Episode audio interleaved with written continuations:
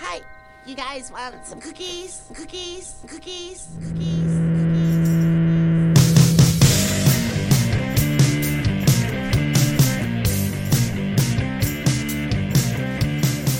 From the new garage. That's new with an umlaut. It's the Throwback Podcast, your guide to all music. For music lovers born in exactly 1980, my name is Dan Hansis, and I'm joined, as I always am, by my bosom buddy, Bubby Castron. Hey, Bob. Hey, Dan, here we are. We're back together. Together. There are not 3,000 miles between us. Oh, and I couldn't, I couldn't stand it one more moment. nope. I had to get back for you specifically, not the family. I was in trouble. Yeah. No, you needed me. I was drowning without you. I could hear it in your voice. and you threw me a life raft or a life preserver. What's the thing with the hole? Not a raft. A raft with a hole would be pretty useless. No, the thing. You know what I mean. Lifesaver? I don't know if that's it either. I think it's a preserver, life preserver. Eh, it's kind of like the thing you put around your neck and buckle, though.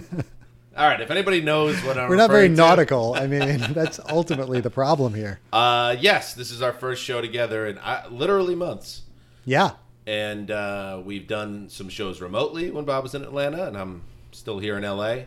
Um, but uh, you know, some various life duties took us away from your ears, but now we're back. Yeah. I came back. I was excited to go. And then you took off to Mexico without me. So there were just, you know, Did you expect me to take you to Mexico for my wife and I's 10th anniversary? would have been nice. My wife? Would have been nice. Didn't even get an invite.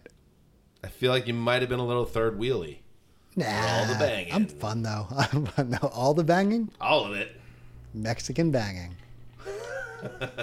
Um, what else, Bob? What else is going on? We saw Gangs of Youth together uh, last week or two weeks ago. Did by the we time ever? post this? Did we ever? Now that worked out well. That was my first concert in years. My first post-pandemic concert. I've been to so many. You've been I to so feel many, yeah. And I've had, I've built up so many antibodies now that I'll live forever. It Ah. was incredible. but we met the lead singer, We did. We got backstage like a couple of groupies. like a like a Wayne's World scenario. I was thinking more like almost famous, like Zoe Deschanel and uh, Anna Paquin. Ah, one of those band aids. Yeah, we were band aids. Yeah, it was. Uh, it was one the of those. most disappointing band aids this band has ever seen. you know, the, our boy though. I think his name is David. Yeah, He didn't. Uh, he didn't seem disappointed to see us. So he's either, he's a great performer. great performer, Yeah. incredible performer. He's almost like if you found if you got the guy from Future Islands and made him super cool. Yes, I mean the guy from Super. That's the only thing. The Future Islands guy would be the biggest pop star in the world if he didn't look like the guy from Future Islands. but uh, the guy from Gangs of Youths kind of has the whole thing, and Bob and I were like marveling at his stage presence as the show was going on. And then I got a tap on the, my shoulder, and it's a uh, colleague at NFL Network who works in the music division. That He's kind of like a scout for. I don't know. Whatever his job I- I is, assume- it sounds like a job we should have. I assume he's just the guy that's like, let's play Omaha as we go to commercial after Peyton Manning yells Omaha. Right, exactly. Yeah. But since uh, no one else likes Omaha by County Crows anymore, his job is to find the music that people like, that cool people like. Right. That's where a guy being at the Gangs of Youth concert is. And, and I've gotten to know him through work, and he tapped me on the shoulder. He's like, Do you want to meet him? And it was very much an Alice Cooper and Wayne's World thing. It really was. Yeah. We're not worthy. We're scum. Um, but that was cool, and he was super nice, and we talked football. Mm-hmm. He's a big, uh, he's a Raiders fan, but he identifies as a Boston sports fan, which we gave him some shit. Yeah, for, he's a which Red was Sox nice. fan, so we uh, went back and forth with him on that. Oh, and he said, Yeah, oh, I was waiting for you to yes. remember this Thank moment. you for this. Yeah, um, I told him what I thought, why I've really um, grown to really admire and enjoy their music is that there's an openness to the music and anthemic nature to the music, a heart on the sleeve, uh, not afraid to kind of reach for the back row of the arena type vibe, even when you're playing in a small theater like where we saw them. And I said, I'm a U2 fan. I'm a huge U2 fan since I've si- been 16 years old. And you're like the first band that I've gotten into. I'm like, this is a similar vibe. And he's like, thanks, mate. And, and I was like, I'm a big fan, big fan of U2. And I was like, what's your uh, favorite U2 albums? Now, if you're not a U2 fan, uh, this is going to make less sense. But Bob, even with your basic knowledge of U2, this is gonna probably ring an alarm bell of like this I've is a strange. completely glazed over as you're telling the story. By the way, This is a this is an important part. I say, what are your favorite U2 albums? It's like, oh mate, it's a tie between Boy, which is their 1980 debut, and All That You Can't Leave Behind, which is the 2000 comeback album. Nobody has that as their two favorite U2 albums. he just skipped out on the, Nobody. the 20 years where you two became the biggest band in the world. And then he uh, and then he goes, yeah. And, and then I pointed to you and I said, yeah, this guy gives me shit all the time about being a U2 fan, just like you were just doing right now. Yeah, yeah. And uh, he goes, mate, and he says it to me privately first. He goes, mate, if you don't like U2, you're a fucking asshole. No, I think he said "fucking piece of shit." Oh, you're a fucking piece of shit. And I said, tell him. Yeah. And he comes to you and he like hits you in the chest. Yep. And he repeats it. Mate, if you don't like you two, you're a fucking piece of shit. This was like this guy is my hero. moments at this came moments after he gave me like a big handshake hug because you told him you're like this is my friend Bob he he introduced me to you guys like he's you know he's the reason like we're here and like I just he was like oh thank you so much like he knew I would like you guys because of you too so I got a big big thank you followed by uh, anybody who doesn't like you too is a fucking piece of shit Yes, his and I told him I was like well look you probably wouldn't like you two either if this guy was grabbing you in bars at three o'clock in the morning and just pulling you aside to be like they're fucking the best every single time and anybody he was like, "No, seriously, seriously, mate, you are a piece of shit." Yeah, and then we just he beat the fought. fucking shit out of you. he's a big dude it would would've not been have a been better too difficult for story. him yeah it would have been And then two days later, there's a tweet from their Twitter handle. It's like, "We all have COVID. Concert in Las Vegas is canceled." yeah But I, I came out of it okay. How about you? I am on track to be studied by the World Health Organization for my inability to get COVID. And I'm saying this right now with you. And uh, by the time this episode is posted, I'm sure I'll have COVID because that's how it works. Right. But I had another close encounter recently that did not come out with me getting COVID. So I'm starting to think I'm superhuman. I can't wait until they finally have the um, advancements in scientific studies. Where they're like, "Oh yeah, if you masturbate twice a day, you can't get COVID." If you were bar mitzvahed in 1993, you're safe. What if that's what it is? What if it's like because everyone, all the people that haven't had COVID are very like puffing out their chest. Like, Yeah, yeah. I guess I can't get it. I know. And then they finally do reveal it. It's like you. uh if you ever like hit a kid with a car and then didn't go to the police, you couldn't get COVID. If you still look up your high school girlfriend on Facebook, you can't get COVID. Can't get it. Yeah. You cannot get it. It's like, oh no. Fuck. Uh, this is a countdown app. Good. I like it. People like the countdown apps. They're fun. You know why? You know why they're fun? Because we're tapping into the whole idea of this show is to go back in time and and see where we were, where the where the band was, where the industry was, where the culture was, Bob, Mm-hmm. when that album came out. When you have the countdown, it's like ah, it's even a wider. What is it? A, a pana Panorama, panacea. life preserver. The placenta falls to the floor. It's not that. um, uh, you get a greater view of what was popular at that moment. So we're going back in time, 22 years, in fact, to the last week in May of the year 2000. Yeah. Why is it always the year 2000? At some point, we have to stop that, right? Like, will our kids say the year 2000? Why are we so? Yeah, why are? Because we don't people- we don't say 19 we don't say the 1900. We don't even see the year 2001, which you know, put it on the board. I don't know what we're putting on the board, I but I, did will some um, prep for this app, Bob, and uh, prep for the app. prep ep. Prep Ep- ep. ep- prep. Ep prep. Yeah. And there are s- multiple things that are going up on the board. Okay, I'm excited. because this would absolutely qualify as a precursor to Tuesday. Here we are, May 2000, a year and a few months away from that beautiful morning, not a cloud in the sky. I do like the people that are really that really get it. They just call it Tuesday. that Tuesday. Not even that Tuesday. Just say it's Tuesday? Tuesday. Tuesday. So Tuesday hadn't come yet, um, uh, but it was building. It was bubbling. Building. The world w- Put you on the board.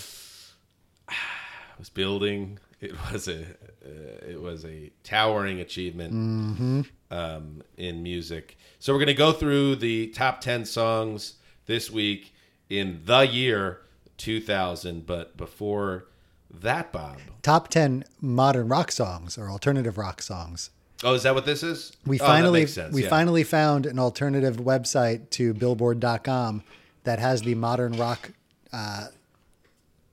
fuck you, lists. Billboard. Yep, exactly. So we can we have a whole new area of uh, rock music to jump into now for the next ten years of this podcast. Thankfully, Cool. I glazed over there because they don't give a shit, and neither do I. well, I About do. the It, source material, how we got the top. it was a 10. great find because we've been we've been limited to top forties from Billboard.com, but no, I found. I went onto the dark web and I found a whole new website that It has is a shisty website. It is- it's They just probably sent all the inaccurate, link, too. and It's probably- I- it was like, do you agree to this, this, this, and this? And you could see like the cookies invading the screen. it's like, but we still now we know what the modern rock charts look like in 2000. But before we get to the top 10, let's start, Bob, with uh, one choice each for outside the top 10. And Yeah. uh, I'll go first here because I want.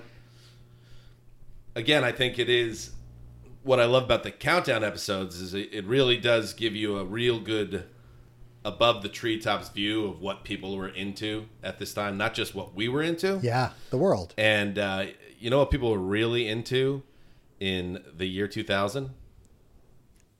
What? A guy named Richie.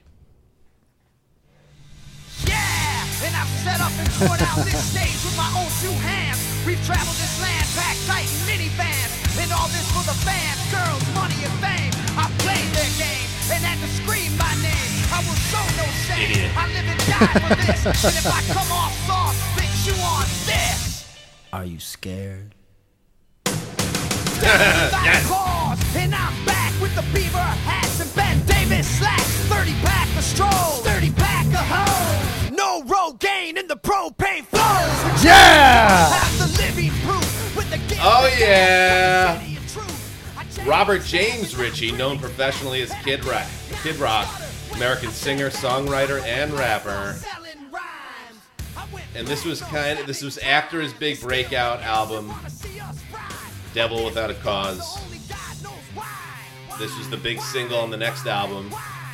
Here's the chorus. They call me cowboy. I'm a singer in black. So throw a finger in the air. Let me see where you're at. Hey, Say, hey. here where you're And I want you to hear at the beginning of the next verse because this album was he was very he wanted everyone to know that he his varied influences that was who he was now. Yeah.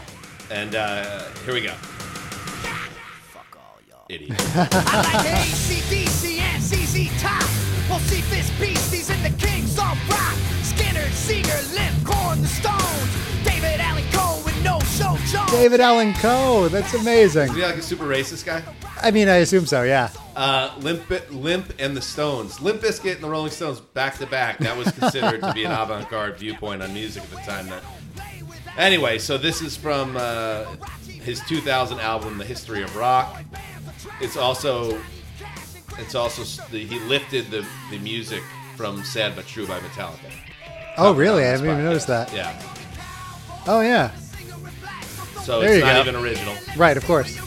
but it's like he's like, oh yeah, but I'm a hip hop guy, so I So I can- I can sample. lift here and th- no, but that's not how rock and roll works. No, not at all. You're just stealing. fucking idiot. So, don't, first of all, don't be so negative about our future president, Kid Rock. I don't rule it out. Don't rule it out. Um, what would be worse, going to a Kid Rock concert where it's all rap, or going to a Kid Rock concert where it's all his rock? What would be a worse experience? Definitely rap.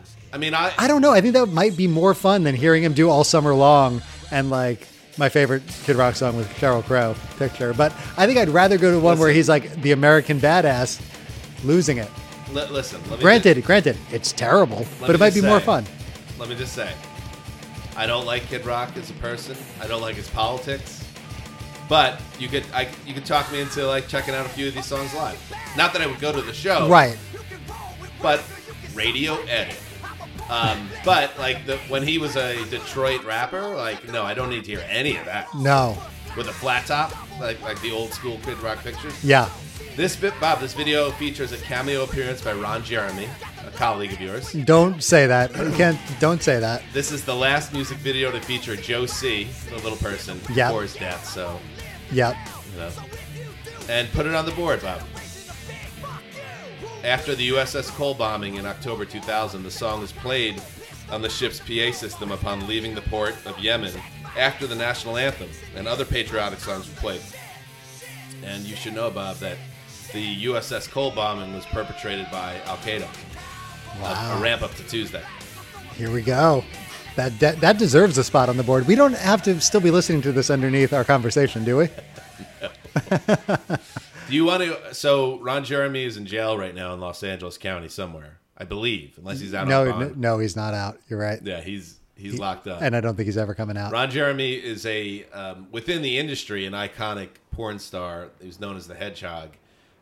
He was in porn movies in the 70s when porn was considered like this art, f- not art form, but it was, you know, they were making real movies and he was a movie star. Right, he was a big deal, and um, the Ron Jeremy you probably saw in the last twenty years or so is this heavy set guy, but he used to be a you know kind of a how would you swarthy swarthy guy with a, a big honker, Right. You And he, know. had- he was, you know, the hedgehog, he was hairy. He had this moment in like the late 90s, 2000s where he was in the Sublime video for Date Rape and he was in Ironic. Ironic.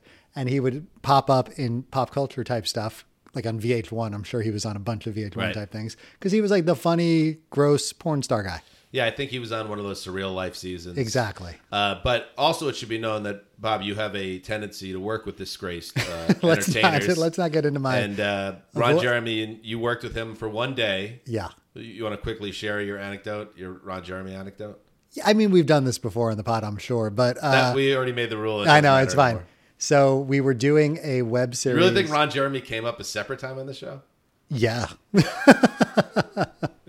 I mean, we don't we don't talk about too many different things. I feel like Ron Jeremy. We probably talked about him in half the episodes, but we were doing a web series for SuperDeluxe.com back in 2007, and it was the first time we had ever come to LA. So me, Jason Zumwalt, Brian Levin, we flew out to LA. We stayed in the Oakwoods, which was this um, temporary housing for like Kind of famous pilot season. Yeah, within famous entertainment. within the industry. And uh, we were staying there and we were casting this little web series and we were just like cold calling any number that we could find to see if we can get people to be in it. That's how we met Dean Cameron, star of uh, Summer School, of course, Right, chainsaw. Right, Chainsaw. And uh, I had Ron Jeremy's number in my cell phone. not disgraced, by the way. yet. Dean Cameron. I know he's still safe. but uh, somebody at VH1 had given me Ron Jeremy's phone number. So Brian just texted him. And it was like back in the day when it was like a big deal to have crazy phone numbers in your new cell phone where you're Sure. like, look at this, I have Snoop Dogg's number. Right. So Brian texted Ron Jeremy blind and was like, hey, doing a web series, you know, 500 bucks. Are you interested? And Ron Jeremy was like, yeah, I'm down. I'm in. I'll be there. so he shows up a couple days later. He shows up at the Oakwoods and we do this uh, web series called Doing His Best James Dean, which was like this ridiculous uh, I web remember series that at the James time. Dean was a little stiff. He was a which terrible, terrible actor. Tough, tough. Dean Cameron called him a two by four. um, but he had a red jacket. He had his own red He jacket. looked like James Dean. he kind of looked like James Dean, and He he, had his acted own, like James Dean, but in 2007. but when- couldn't act. Right, exactly. So the whole concept was James Dean didn't die. He flew into a wormhole and came back in 2007, and now he was trying to make it as an actor, but kept losing parts to Luke Perry and whatever. So um, Ron Jeremy was R.I.P. Luke. Yeah. So Ron Jeremy. fault. Not my fault. I didn't do anything with that. So Ron Jeremy was there Stop cursing for everyone. in the one industry. day. I do. All right, wrap up the Ron Jeremy story, Bob. He was a lovely man. He grossed everybody out a little bit, but uh, he was easy to work with. But the only He one was a lovely man. He's like a serial rapist, allegedly. turns out he's a Yeah. serial rapist, but he he didn't rape anybody that day. At that's least uh, good. at least on our set, He didn't have the option to potentially. potentially. I he was a staple at the Rainbow Room on Sunset, and whenever I would have family in town, we'd go into Sunset, and he would be there. And sure enough, he would be like way overly handsy with any girls that asked for photos. So none of that was right. surprising. And like I think a lot of the indictment they talk about the Rainbow Room and Sunset Strip antics. So There you go. yeah, he's gone. Here's your choice, Bob. Hey, ain't life wonderful? Wonderful. Wonderful. Wonderful. it wonderful? That cough is Bob, not the So song. Why why are you writing me out? It could have been the song. wonderful now. It's definitely COVID.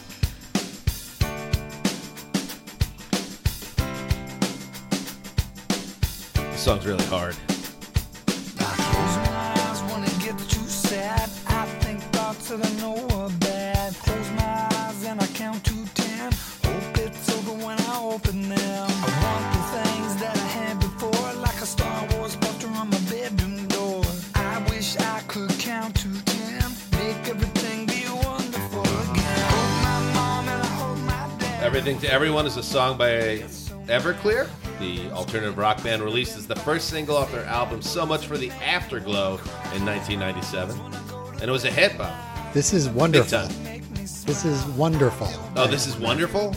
It I is. get them confused, Bob. This sounds nothing like that other one. Promises mean everything when you're little and the world. You gotta admit, they're all pretty similar. No, this is nothing like Like, everything that to was everyone. the problem. No, that wasn't the problem. There were other problems. This But is wonderful, Bob. This is wonderful. No, this is everything to everyone. No, it's not. This is wonderful.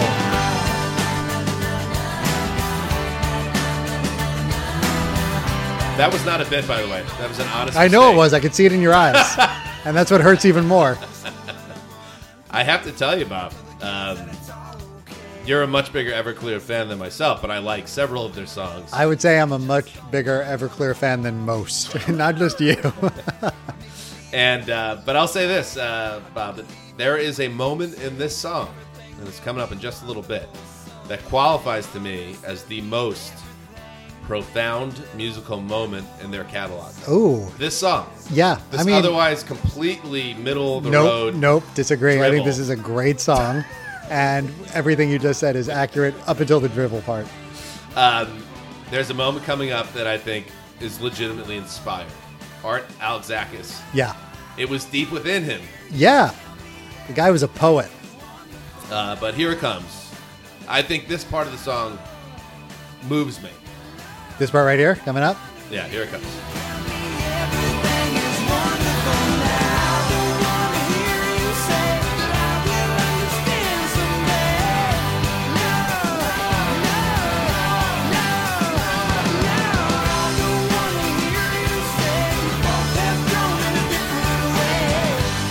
No! No! No!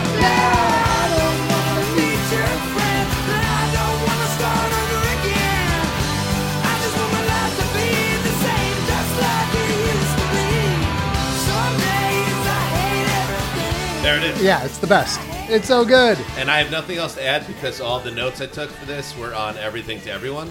but that statement holds. I'd love to know what you think of everything to everyone. That's a great song too. That's exactly what I think about this song. No, it's different. so this was off their Songs from an American Movie Volume 1, Oh, Learning that How to one. Smile. Yep. Released in 2000, I believe. Wow. Which contains your most hated Everclear song of all times, AM Radio. I mean, you can't defend that. I, you know what? If you back me into a corner, I'll defend it if I have to. That's you know that's like me defending discotheque. You will I because don't- they're your guys. I but don't wanna, but I'll You do must it. because someone must. But I thought that was a big single. Might I don't know if it was their biggest, but that was a pretty big song in 2000. And like we say every time we cover any music from this era, music was terrible in 2000. So anything that wasn't terrible that came across the airwaves, you would latch onto extra Sure. hard. Sure, Yeah. I'm with you. All right, let's move on now to the top ten. Let's get into it. Starting with a song that started a craze within alternative rock that we're still recovering from. It's the white guys doing rap songs, ironically. Woke up quick at about noon. Just Yes. to be in Compton soon. I gotta get drunk before the day begins. Before my mother starts bitching about my friends. About to go and damn near went blind. Young niggas on the path throwing up gang signs. I went in the house. Is that an to N bomb? Yeah, it was an N bomb. Oof. we have to bleep that? No, no, he, they dropped it out. outside. They did? I don't know who did, but that was an N bomb. That wasn't dropped out. I thought it was dropped out. Maybe I'm just so not racist I don't even hear it. then I let the Alpine play. I was pumping new shit, buying WA. It was gangster, gangster at the top of the list. Then I played my own shit, it went something like this. Cruising down the street in my 6 4 jocking the bitches. All right, so this is Dynamite Hack. They were a completely unknown band out of Austin, Texas.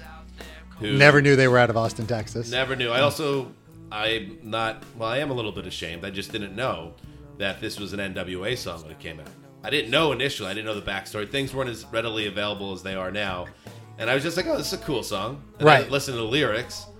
Uh, but it, yes, it's a very, very, very famous and influential NWA song, Boys in the Hood. And they did it, and it, and it paved the way for 20 years of just awful acoustic rap covers. I could say, I'll say this, Bob. Dynamite Hack walked so Ben Folds could run. I like knew a you were pansy. gonna. I knew you were gonna bring this around Like to Ben a fucking Folds. pansy. I didn't know which one of my uh, my boys you were going to attack. If it was going to be Ben Folds or Weezer, but I feel like you could have gone after either of them. In Do you know the Ben Folds story? I know you know the cover he does. Ben? Yeah, of course. Which one is it? The the hip hop cover that Yeah. he does. I mean, he's done a few, but there was that. Oh no, one. there was one that he did it, and at first it was a fan favorite, and then times changed, and he started getting booed. Yeah, And uh, I blocked that out from my memory. I know what you're talking about, though. anyway, none of that would have happened if we just would have went back and Oh, killed Dynamite when Hack. I mean, just think about all of the different like Hey Ya covers that came out that were slow and acoustic in the mid 2000s, or ludicrous covers from white guys in coffee houses. The whole genre spawned from this song. So thank you, Dynamite Hack. Uh, here's a here's a quote from Dynamite Hack frontman Mark Morris. I think he does a Blackbird thing here at the end too. All right, Ben Folds was bitches ain't shit. right, that's Yeah. it. Punk gas tripping, but it's alright. Yeah. yeah. I I see the humor in it, but also again, Video, they were all like preppies walking around a mansion.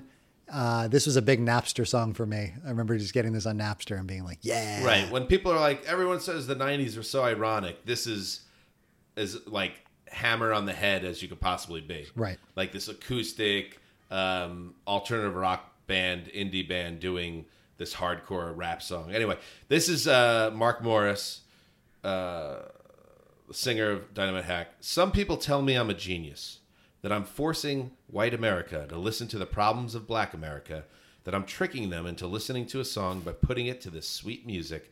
Honestly, I really didn't think about it that much. If someone, if you're giving a quote and you're saying, some people tell me I'm a genius, I don't take your word for it. Oh my God.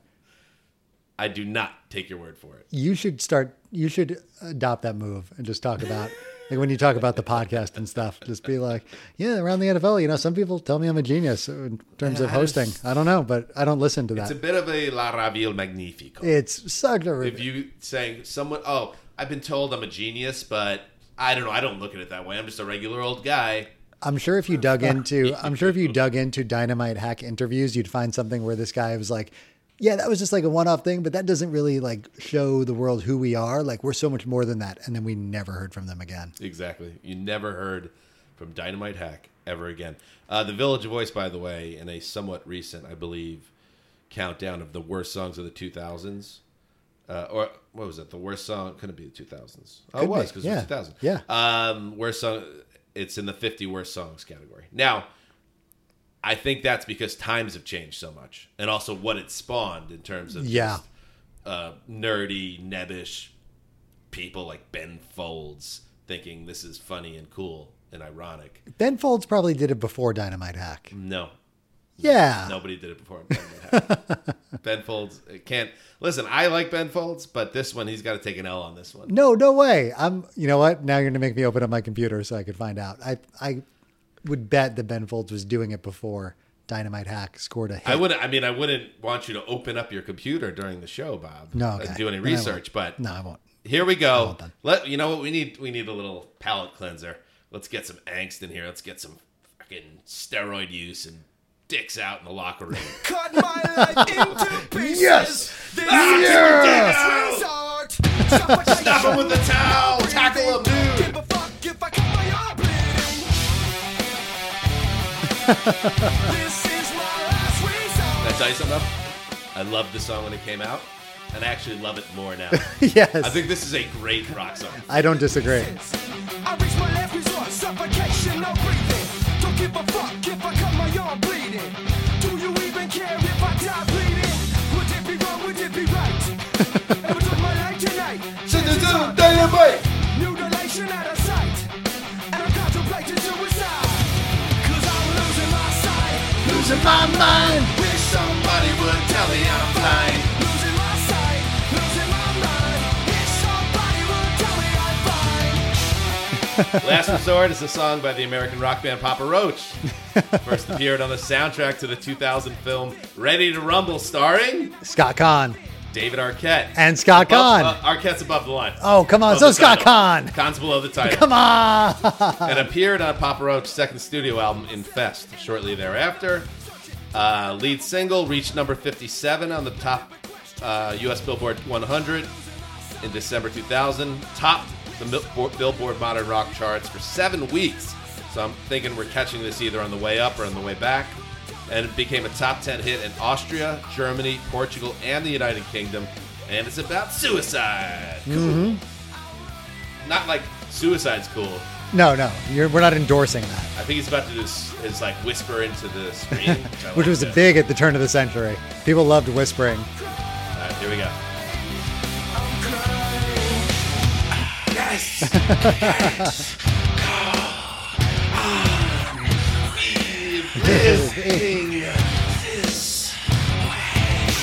Cut my life into It's a great song. It's, I mean, it's great. And it really, if you want to, like, if you're making a movie that you need to transport somebody back to 2000, this is the This is it. song you use.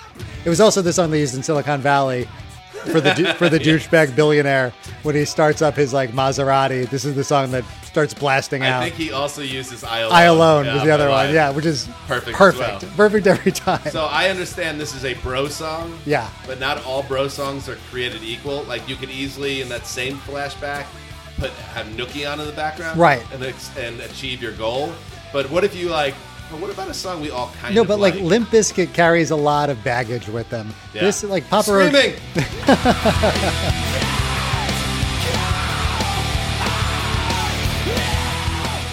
I think there was a ceiling for this genre of new metal, and this is right about at the ceiling, in my opinion. You know what I like? I like that about our podcast. I like that there are definitely people listening that are like rolling their eyes and kind of disgusted at us that we're both like, yeah, we kind of like this one. because of course it's a piece of shit, but we fucking lived through it and it was good. Live through this. It was good at the time, like comparatively, and it still kind of holds a special place in our black, black hearts. Can I tell you, it's not even my favorite Papa Roach song. I know I'm you, kind of a Papa Roach fan. you go a little deeper. That's now that's a problem. Do you remember Scars? Can I be fixed yourself? I don't. But at least I can say I tried. I'm sorry, but I gotta move on with my own life. I don't think I know this song at all. My heart open, I saw myself shine. And my weakness is that I care too much. And the skies remind Wow. us that the past is real. I tear my heart open just to feel. I don't remember this at all. But it's really good. This is Scars, Papa Roach's first and only top 40 hit, Wow. making it number 15. What? I missed this This is entirely. during Bob's, I think, Lower East Side era, where you kind of like, I don't listen to mainstream. What rock." year? Wait, what year was this in the top 15? I think it's in the mid aughts. Oh, forget it then. Yeah. yeah. Anyway, Papa Roach, big fan. I think that song's about suicide too. Probably. It's got to be. It's a. It's kind of a tough needle to thread when every song's about suicide. Is Papa still with us? oh, Bob. I'm, I'm asking. If all of his songs are about suicide, He it's a has- fair question to he ask. has dealt with mental health issues. Okay, but is he okay? Uh, Scars was written about a friend. Thank you very much. Okay. Maybe. Or him. I can't remember. Okay. One was about him. One was about a friend. Okay. I'm just trying to look out for Mr. Papa. I don't think you're looking out for him at all. I, think can't- you're trying to mock him for his taking these things that he, he dealt with in his life that are, by the way, highly relatable and turning them into music that people could, you know, come together with. I'm pro Papa. Don't don't turn me against Papa. it could be pro these guys. Here we go. Get ready, Bob. This is one of two songs on the Mission Impossible 2 soundtrack on this countdown. Really? Yeah. and also the second time I think we've listened, or third time we've. There was maybe an album we did, and two times they showed up in the number one songs. Right. That makes sense. So Fred Durst is back in our lives. The main riff, of course, is from the original Mission Impossible theme. Here we go. All the tension in the world today, all the little girls filling up the world today. With the good comes the bad, the bad comes the good. But I'ma live my life like I should, like I should. Now all the critics wanna hit it. This shit can and we did it. Just because they don't get it, but I'll stay fitted. New era committed. Now this red cap gets a rap from these critics. Do we always gotta cry? Gotta cry. This song is so shitty. Satellite. Take a look around. It's called.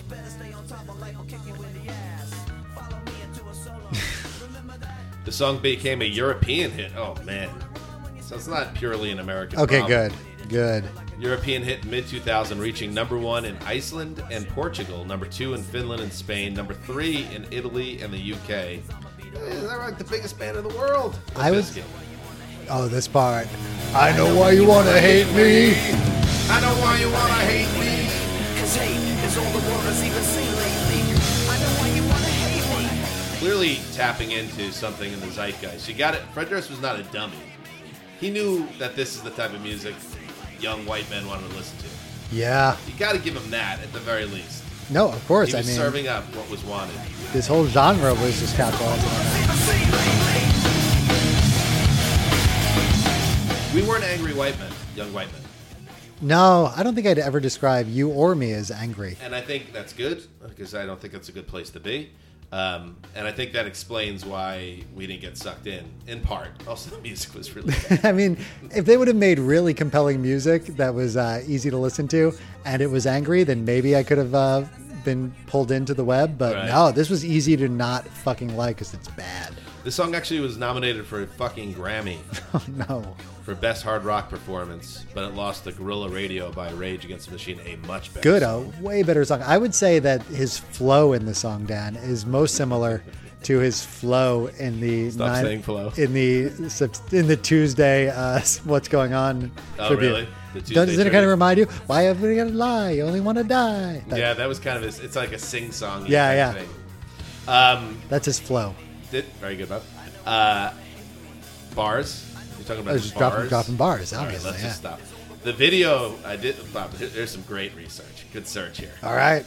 The video for the song, directed by Fred Durst. Director. He is a director. Yeah, he hated it so much that he ensured that it was rarely shown in the United States, and the band decided to release the video only in various markets outside the U.S. And it is not available on either the DVD of Mission Impossible 2 or the band's DVD compilation, Greatest Videos with a Z. So, of course, immediately I sought out YouTube. Right. And there it was, like yanked from a Much Music uh, airing years and years ago. And it is bad. It's What makes really it? bad. What makes it bad? Um, it's got that. It's got that early 2000s quality where it's a summer video release tied to a movie, blockbuster movie. So Uh-huh. they're trying to tell a story and then weaving in some um, Clips, clips, of the from movie. MI2. Yeah, yeah. Uh, but the story is about Limp Bizkit heading into this diner to try to get a uh, compact disc from these secret agents, and they cook up all these schemes and put themselves in different outfits, and then it's really clunky and choppy and pretty embarrassing. They come off as tools, and even Fred Durst was able. Again, Fred Durst not a dummy Right. he he made the video, so you can't credit him too much. But then he was like, "This makes us look like tools." Mm-hmm. I'm gonna I'm gonna strike it from the record, but that's not how the internet works, Bob. Look, so, I mean, sometimes it's hard to be a director. Sometimes you make mistakes. Sometimes you put your bandmates in funny costumes. Sometimes you work with Ron Jeremy, who's gonna die in jail. Like you never know as a director what's gonna happen.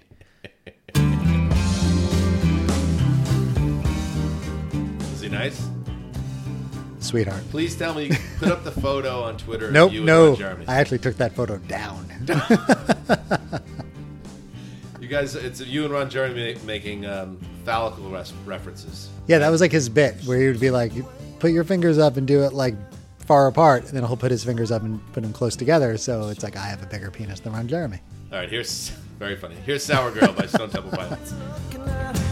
She was a happy girl the day that she left for Check out the video though. I will. If for no reason that Fred Durst doesn't want you to check out. the Yeah, video. exactly. And we will post that on the Throwback Podcast Twitter feed. What are you looking at? She was a happy girl when she left me. What would you do? Is there another viral video out there of Fred Durst and Scott Stapp relieving, re- receiving fellatio from two women and like high fiving back? Yeah, that was a that was one of those uh, sex tapes that. That's a bad sex. Thing. Yeah, I've never seen that one, but I know it exists. All right, here we go. You know, this is one of those songs, Bob, that you hear a million times, and then you don't know what it's about. But I want you to listen to the lyrics here, okay? Day that he met her. There we go. Say, what are you looking at? I was a Superman, the looks are deceiving. The roller coaster ride's a lonely one. I pay ransom note to stop it from steaming. So, this from Scott Weiland, rest in peace. The ransom note he refers to in that line, of course, was the fortune our divorce was costing me, and the happy state which I presumed Janina's mood was because she had finally rid her life of a man who had never been faithful. Sour Girl is about his ex wife and his divorce. And it was also the only Stone Temple Pilots song from their final hurrah release number four to reach the Billboard Hot 100 and peaked at 78. Uh-huh. And for Bob, private, alone in his room with the door locked, uh, category information, a music video was released and stars Sarah Michelle Gellar. Yeah, who's that- a fan that- of the band. She's the female lead. That's what this song is about for me. Is the Sarah Michelle Gellar music video? She was at the time a huge star with Buffy the Vampire Slayer, Cruel Intentions, I Know What You Did Last Summer, that horror movie. Anyway, peaked at number four, and uh, I like this song. Yeah, I like the song. I mean, it, it's probably outside my top 10 of STP songs, but I think it, if you followed their career as we did um, in real time, um, it didn't stack up to some of the great songs on Core and Purple or even Big Vatican. Bang Baby. Big Bang Baby. Uh, Matt Money Smith says that's the worst song they ever put out. Really? Heartily disagree. Yeah, yeah. Love Big Bang Baby. Uh, but this was, you know, worthy of a greatest hits compilation, which it showed up on eventually. Yeah, And that was kind of it for them as a radio force. Uh, Weiland was found dead on his tour bus December 3rd, 2015. 48 years old, Bob. We're not that far away. Damn. kind of far away, but not too far away. not too far. He was one of the, uh, he was one of our great rock stars, Bob. I mean, he was always in, he was always a story. He was one of those captivating frontmen that, for better and worse, he was making rock and roll interesting. He was in the news for getting. Yeah, he was dangerous. He was dangerous. He was Should getting. not be forgotten that Scott Li- Ro- Weiland was one of our great rock stars. He got busted for buying heroin in a parking lot in Pasadena, right down the road from where I live. So Fucking awesome. I mean, heroin probably was the reason he died later, but right, so that- not not less as awesome. Less awesome. Also, also like a hot rock star. He was a hot dude. That's what I mean. Like, we Yeah. need to understand that he had incredible uh, uh, charisma. oh, I think we're gonna say abs or cheekbones Uh, he was skinny. That's all you from really need. again from the heroin. Probably. Skinny. Right. good cheekbones. He had his hair. He had like he had angular features. He dressed cool. He wore leather pants, Right. and uh, he had cool songs. And his band was good. and just to go on record with the setup that you threw my way at the beginning of the song, uh, this was not a music video that uh, I ever pleasured myself to because if you've ever seen the video, it's weird as fuck, and there's like these weird It's Teletubby just Scott people. Weiland writhing around like a snake. Yeah, Yeah. but Sarah Michelle Gellar is there, and at the time, anything Buffy related was a okay in my book, so I definitely watched it every time it was on. Yeah. But that was about as far as I got with it. We were so Buffy the Vampire Slayer in the late '90s, like '97 when it came out, was a popular show immediately amongst teenagers. But for us, Oh. she became the center of the universe and the number one girl out Yeah. there. So when Cruel Intentions came out, and we were all sitting in the theater together watching it, a little bit weird on retrospect. You know what I mean? Like Yeah, when she was writhing on Ryan Phillippe and was like, "You could put it anywhere." Like, Yep. we were all like sitting next to each other. Mm-hmm. A little weird. it was weirder that her dicks were out, but yeah, it was weird. That was really weird. That was weird. So the theater At- was crowded. At the Pearl River Central Twin Theater? Will the real Slim Shady please stand up? I repeat, will the real Slim Shady please stand up? We're gonna have a We're gonna have problem a here. problem here. Y'all act like you never seen a white person before. Jaws all on the floor like Pam, like Tommy just burst in the door and started whooping her ass worse than before. They first were divorced, sewing her over furniture. It's the return of the. Oh wait, no wait, you're kidding. He didn't just say what I think he did, did he? And Dr. Dre said.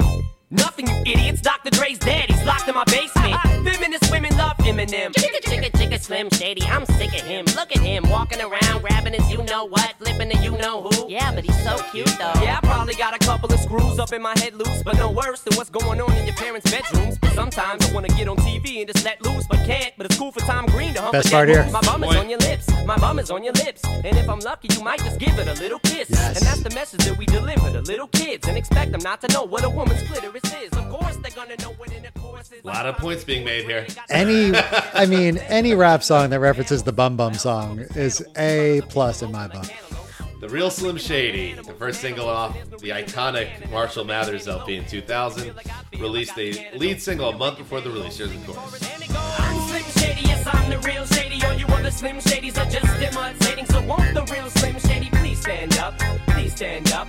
Please stand up. Cause I'm Slim Shady, yes, I'm the real Shady. All you other Slim Shadys are just imitating. So Here's won't something that's stunning to me, Bob. It's the first song to reach number one for Eminem in the United Kingdom. I love this line. Well, I do. So fuck him and fuck you too. You think I give a damn about a Grammy? Um, peaked at number four here. How is this not the number one song? I'm shocked because I would Um, this have guessed was, it was the number one song for two months. this took over the world when it came out. it was huge. That's why you can't. It's not always incredibly accurate to just This go off line the too. This charts. line. argue over who she gave head to first. Big deal. Little bitch Yeah. put me on blast on MTV. Yeah, he's cute, but I think he's married to Kim.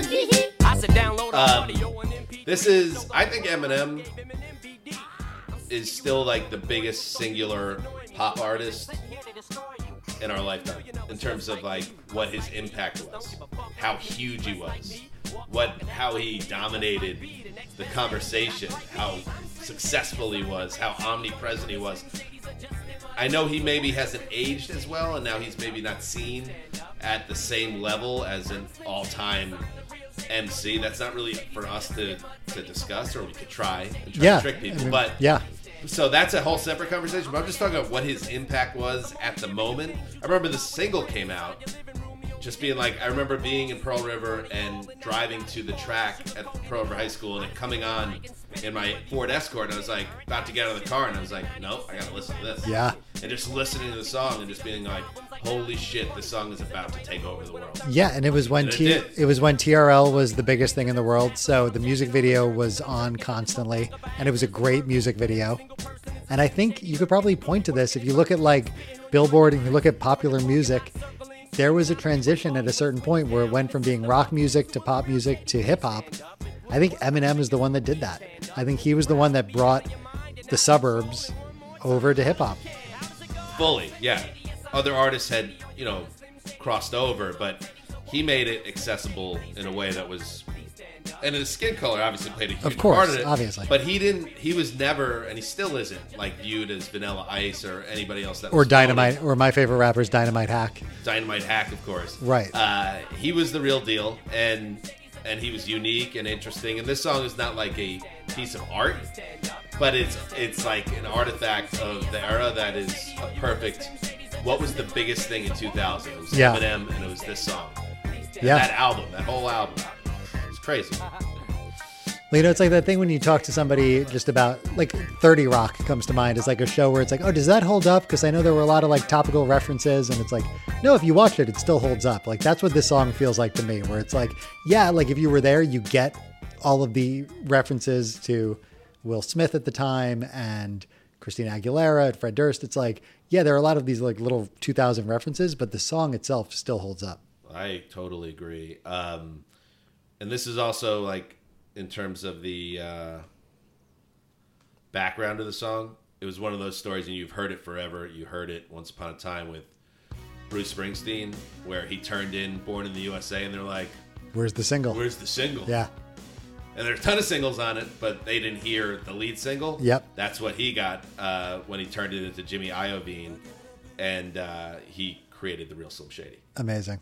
So it, I guess the lesson is that the evil uh, record company guys, they're very wrong most of the time.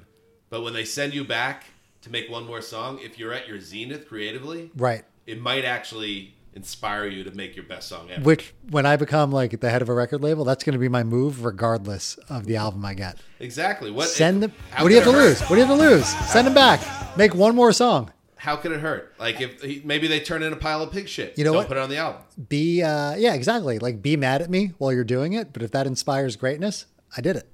Exactly. That's that's what I was like as a uh, soccer coach to six year olds, where I was like, you might hate me, but I'm going to push you to just give a little more. And uh, Did you really push a bunch of eight year olds? they were the six. limit? They were six then. Some of them were five, and yes, I did. Wow, that's really risking it in a small town, Bob. All right, so that was 10, 9, 8, 7, 6. That was five. So that was number five, Bob. Uh, this next song completely baffles me, Bob. Oh, I don't, I've never heard it. oh, I know the artist. okay. It's bad. Bad by Michael Jackson. It's so much worse than Bad by Michael Jackson. It's Leader of Men by Nickelback. Oh, friends not to think out loud until they swallow. Whisper things into my brain. Your voice sounds so odd. Fuck these guys. is So- this before they were? Yeah, it's famous? before how Like, I how you remind. Yeah, yeah. It just doesn't make any sense. Um, so, do you agree that Eminem is the single biggest pop music sensation of our lifetime? Well, we need, we've been alive a long ass time, so that's tough. Because it, uh, then you start asking like pop music. Well, what was Michael it? Jackson was bigger, but that was he was around in the '70s, so he just kind of went next level. Michael Jackson, but really, I'm counting for us like '92 to present. Ninety-two to present. Yeah, I mean, who's in the conversation? It's Britney. It's Beyonce. It's Insane. Timberlake. I would say Timberlake specifically more than Beyonce, you NSYNC, said, yeah. right?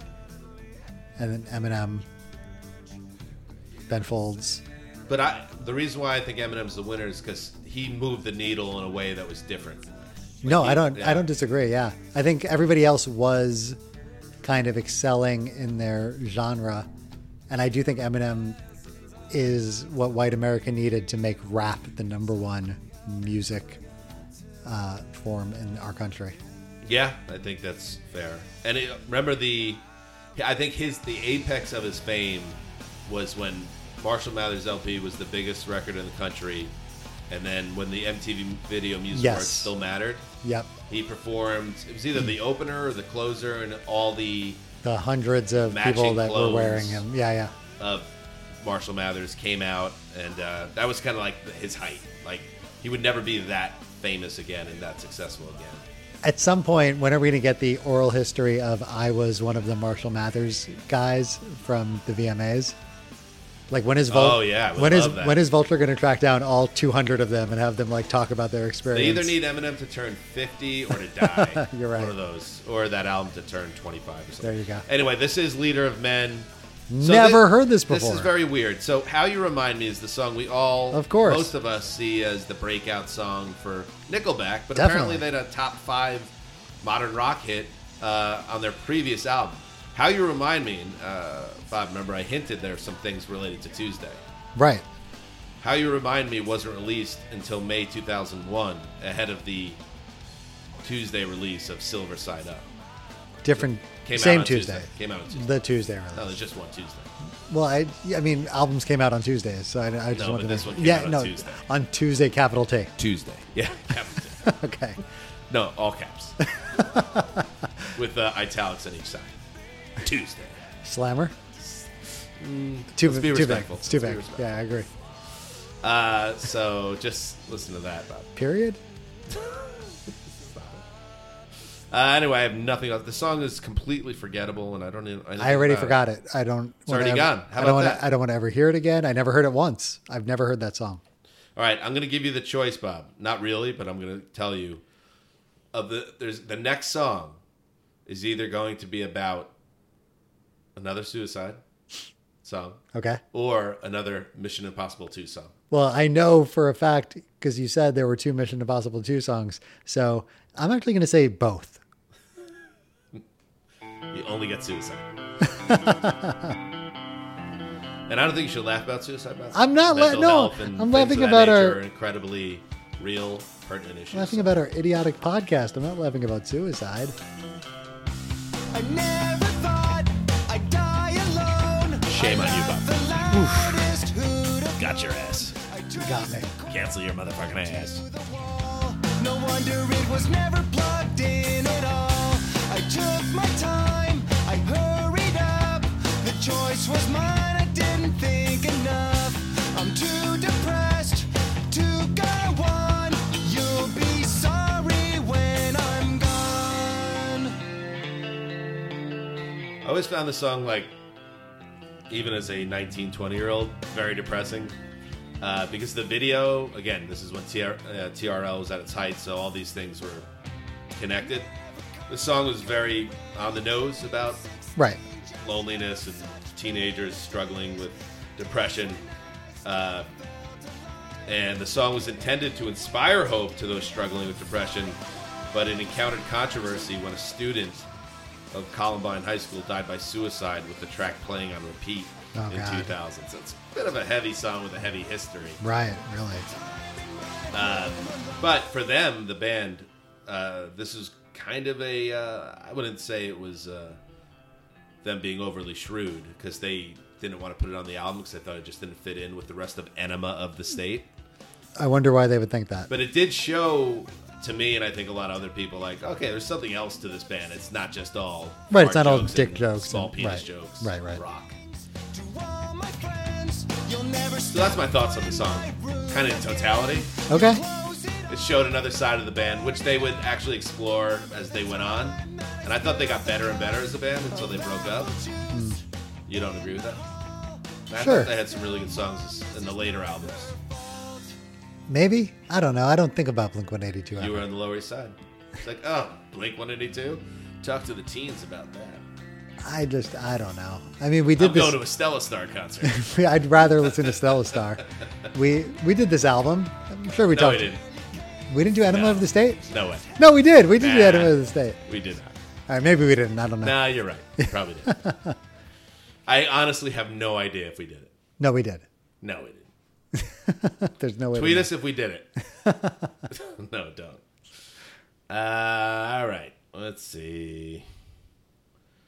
Now, do you want? To, now, do you want to hear the other? Uh, Hold on, but yeah, I do. But real, I'm really glad that we're rebranding um, Tuesday because I've Yeah. always felt like America we're really bad at naming things.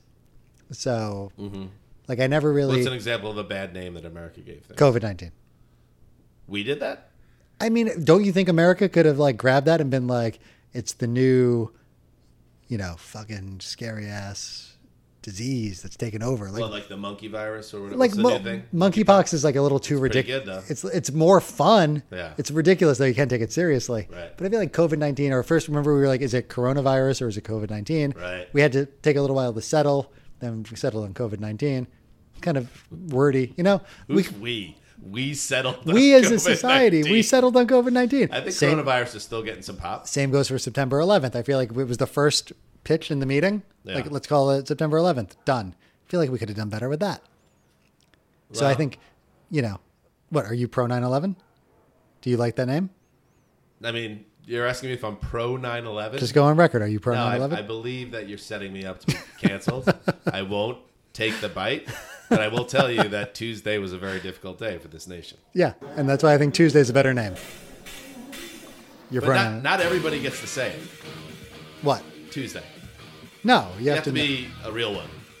Like we're real ones. We're Other people, they have to go more. Um, they have to. Go, other people have to be more by the book on it. Yeah. But people that are in the know, Yeah. just Tuesday. Tuesday. All right, here we go. the second song of the MI2 soundtrack. I really thought I was going to get you to s- to admit you were pro 9/11. this was the Mission. Imp- uh, This was the Mission Impossible sequel. I've never seen any of the movies, but this is the one where in the trailer Tom Cruise had the sunglasses on, and then he threw the sunglasses in slow motion, and they exploded. The Oh, sunglasses, yeah. After they gave him an instruction. Yes. That's the only thing I know about the franchise.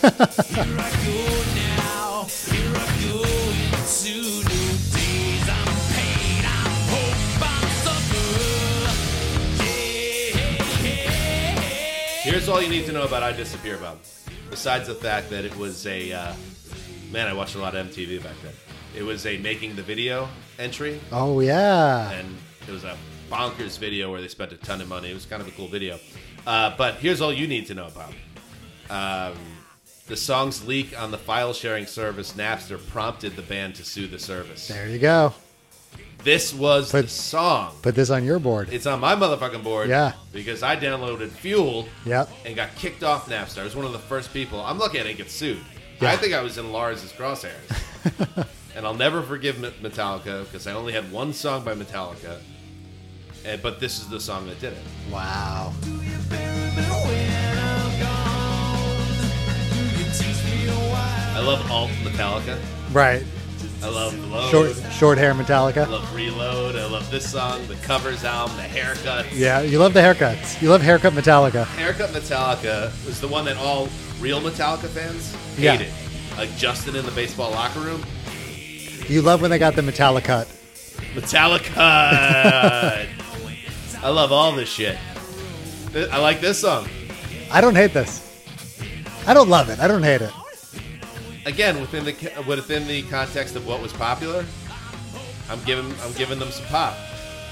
It's so funny because once you say it's from Mission Impossible 2, I could only see it in the context of a Tom Cruise movie and without sunglasses. Yeah, exactly. trying to think if I would hear this song differently if I didn't immediately picture Tom Cruise. I can picture Hetfield and Lars watching a pre-screening really closely and Yeah. taking serious notes Right. for the lyrical content. Sipping a Music. cappuccino. Yeah, exactly. All right, so remember I had a, a mo- profound Everclear moment? yeah. One of my favorite Metallica moments in the history of their catalog. Coming from a real Metallica fan. Metallica fan. Metallica fan uh, is coming up here. Wow. You ready? Yeah. Listen to this fucking shit. It rocks, bro.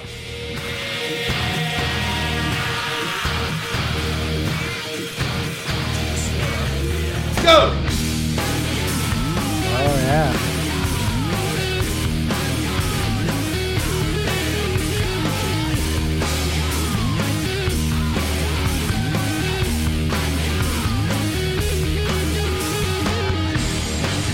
Yes! Yeah, that's great. That was that rock. So this led to the Napster legal proceedings. Didn't work, guys. You actually kind of messed up your career substantially. Yeah. I would say so. I don't think they ever all the way recovered for a lot of people. It was just hanging over them for a while. She can't sue it was- for everyone, especially youth culture. This was a groundbreaking moment where you could strike back at the record industry that was charging you eighteen dollars for one song you liked. Right. And then we cracked the code and like things Sean were just- Fanning cracked the code. We just at Northeastern. Yep. And things were just going off on college campuses, and then here comes like 47 million in the bank, Lars Ulrich at 44 years old, like, stop all the fun. we're suing all of you. yeah. They were like the deans, basically, or the uh, RA. Yeah, they Like were like barging in. Jeremy Piven in old school, Good call. right? All right, coming up next, here's the that was number three, Bob. Now number two. Now this is the type of shit that I just totally opted out of. Okay. I kind of know this song only because I've I listened to the radio a lot back then. Uh-huh. But this was definitely a song I always change the station, so I've never heard the song. Okay.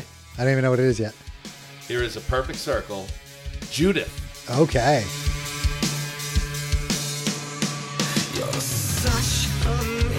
Like this is where I would change it. Yeah. God, this sound was so Chugga, omnipresent. chugga, Yeah. chugga, chugga, chugga, chugga, It's that chug of the Yeah. guitar. Chugga, chugga, chugga, chugga, chugga, chugga.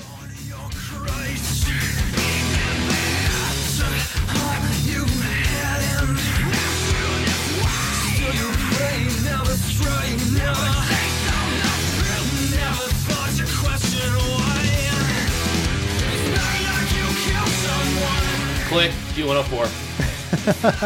Up, oh click, WPLJ. Click Z100. But I'm trying to listen to it now, and is it better than Papa Roach? Click WFAN. Don't you dare, Bob.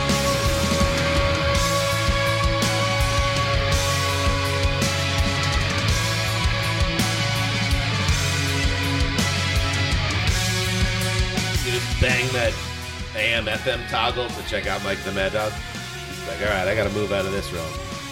If you're somebody who listens to music and you're like, I really like listening to the drums, I'm sure this is like a great song for you. Is it a great drum song? I don't know. I don't Maybe. It's that, ki- it kind of sounds like it right now, but I don't know. There's nothing cool about this band. There's nothing cool about the name of, of the song, Judith. There's nothing cool about the name, A Perfect Circle. There's nothing cool about their general vibe, which was hard Christian rock. There's nothing cool about the background of the song, which is. Oh, there's nothing cool about the lead singer's name. You know what? Everything- Maynard Keenan. Everything about this sound, tell me if you're in the same world. What color would you associate with this sound? Brown. What kind of brown? Like a sludgy. Like a dark- yellowy Yeah, brown? Yeah, like That's all- diarrhea brown. Like a sepia tone. Like that's all I hear. That's all I see when I hear this is this like this like rusty brown. bleh. like a giant rusty brown nail going to the heart of a puppy. It's just like a muted yellowy brown is what I just it just that's what it feels like. to Maynard me. Keenan explains that the song is about his mother, Judith Marie Keenan, who suffered a stroke and was restricted to a wheelchair. Oh, come on, bro. A wheelchair for the rest of her life, yet still believed in Christianity. Ugh. So it's not about Judith Light. This is not a who's the boss type thing. the music video for Judith was directed by David Fincher. Weird. Wow. So he's like fresh off seven, and he's like, oh, I gotta get to that perfect circle shoot. Fuck. I'm a friend of Judith Marie Keenan.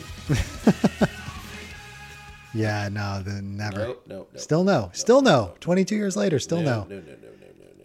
I really apologize to any Perfect Circle fans that we're waiting for someone to do a Right. top 10 countdown from the modern rock tracks of 2000. Yeah, yeah. And maybe we didn't give it the respect it deserved. I mean, maybe. Maybe. That woman was in a wheelchair. Maybe still we didn't give it the believe in respect. it Jesus.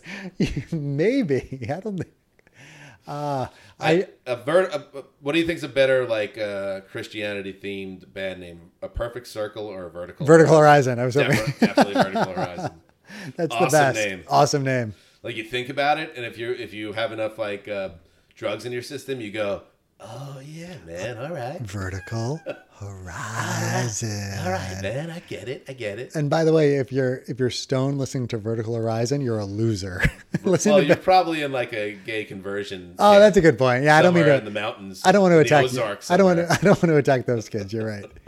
They're dealing with enough. Those Perfect Circle fans, and uh, I, probably most of the people listening to this episode that know that we put one song on the Spotify Throwback Podcast playlist at the end of each episode, they are probably so nervous that we're barreling towards a Papa Roach inclusion onto this playlist.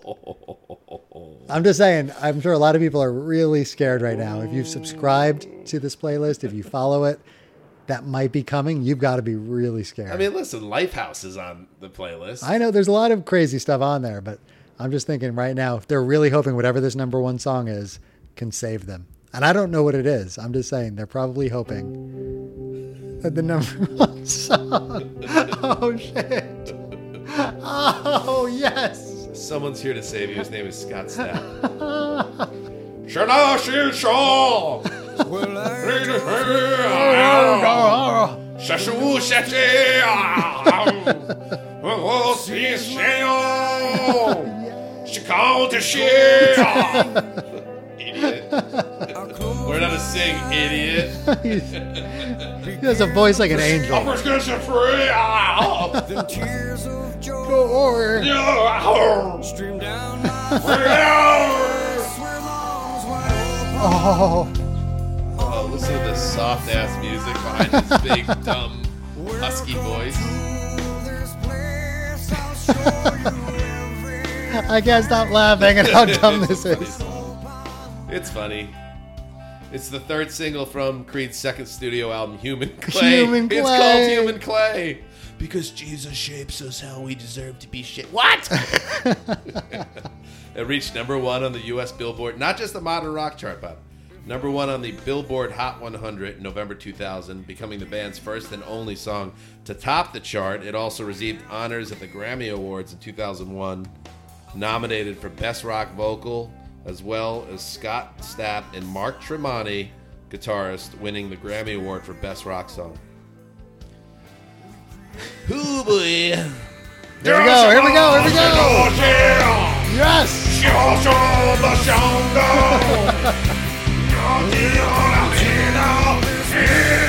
I'll go you over. Hey, ba, ba, ba, ba, ba.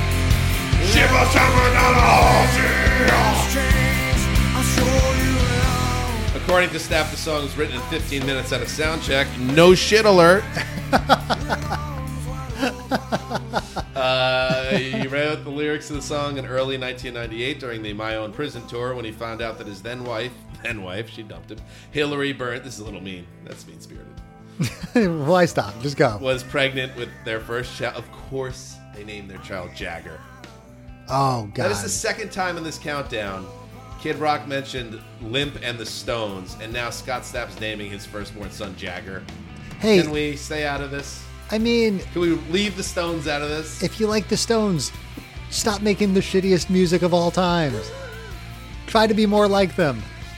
Here's a fascinating note, Bob. This part's great. All right. Yeah. All right, all right.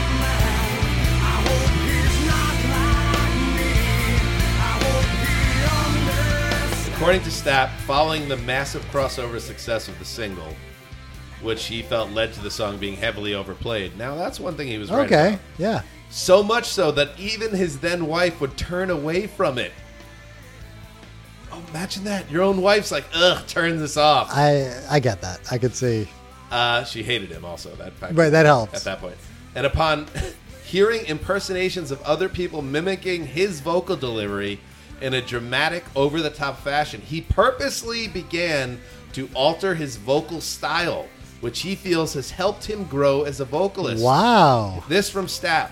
I don't know where I picked up all the idiosyncra- idiosyncrasies of how I enunciate, and I've been called out on my vowels.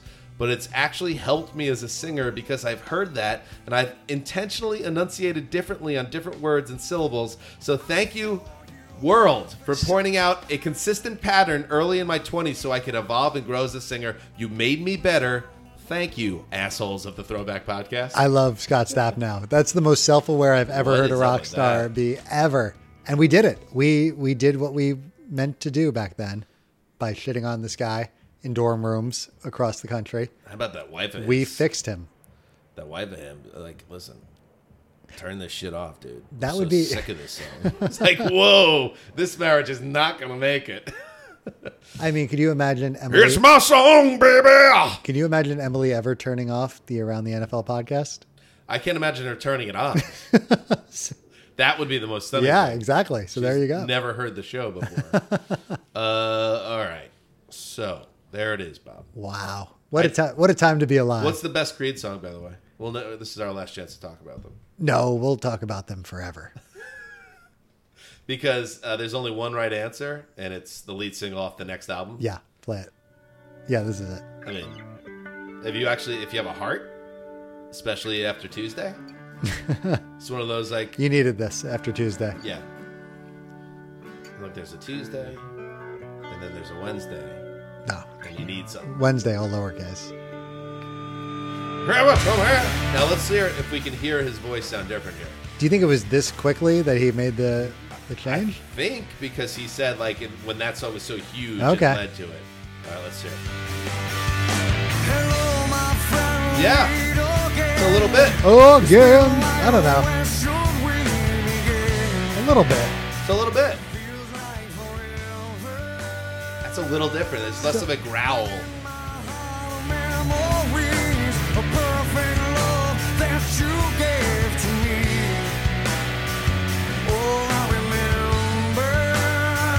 Oh, You Yes. are with me. I'm free. Oh,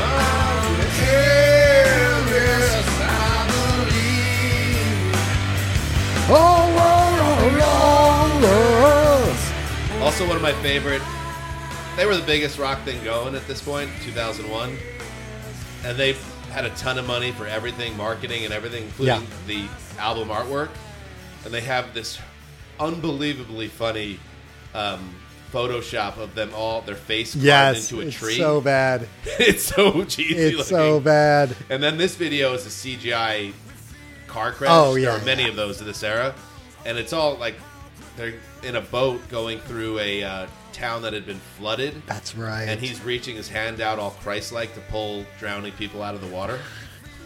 At this point, he he had grown his hair out exactly to Jesus's length as well. Yeah. So just like a little bit. Okay, we get it, Scott, where you're at emotionally and I, mentally right I now. wonder what like the live Creed sort of relationship was at the time because I think, I think Ed wanted to be Jesus and then Scott Stapp came and was. So I'm curious.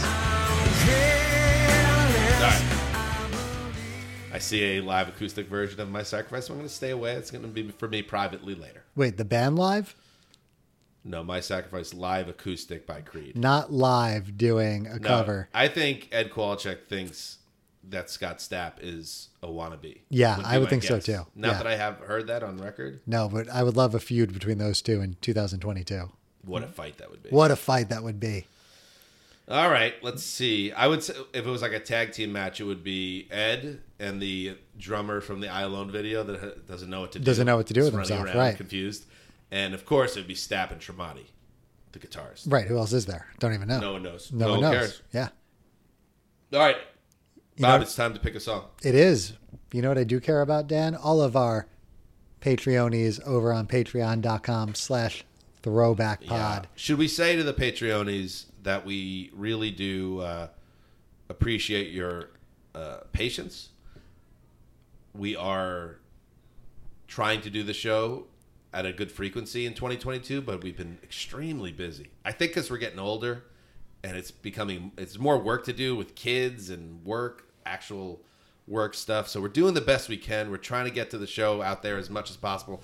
But when there have been those uh, dark periods, it's not because we don't want to do it. It's literally because we haven't been able to do it. I just wanted to get that out. Yeah, no, I'm glad you did. I mean, I'm not going away again this year that I know of. So hopefully, with us both in the same state, we can get a little closer to back on track. But I do appreciate everybody not giving us a hard time and not making us feel guilty for this terrible schedule that we're uh, submitting them to. Cut my life So- into pieces. I want to thank them all for that and cut my life into pieces.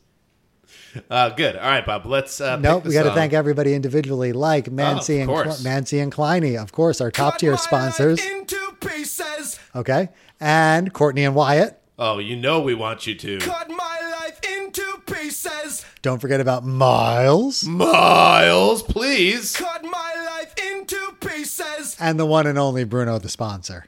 I mean, he's not hearing this, but I'll give it to him anyway. Cut my life into pieces. Everyone over on patreon.com slash throwback pod. You're the reason we just can't quit this podcast. You cut our heart into pieces, and we mean that in a positive way. I don't know how that could be a positive, but you're cutting a heart into pieces. That sounds terrible. Well, this is our last resort. You're right. This is our last resort. So, looking at the 10 songs that we just listened to, plus the two that we tacked on, I don't think there's, I don't think we have any other options. I think we're stuck.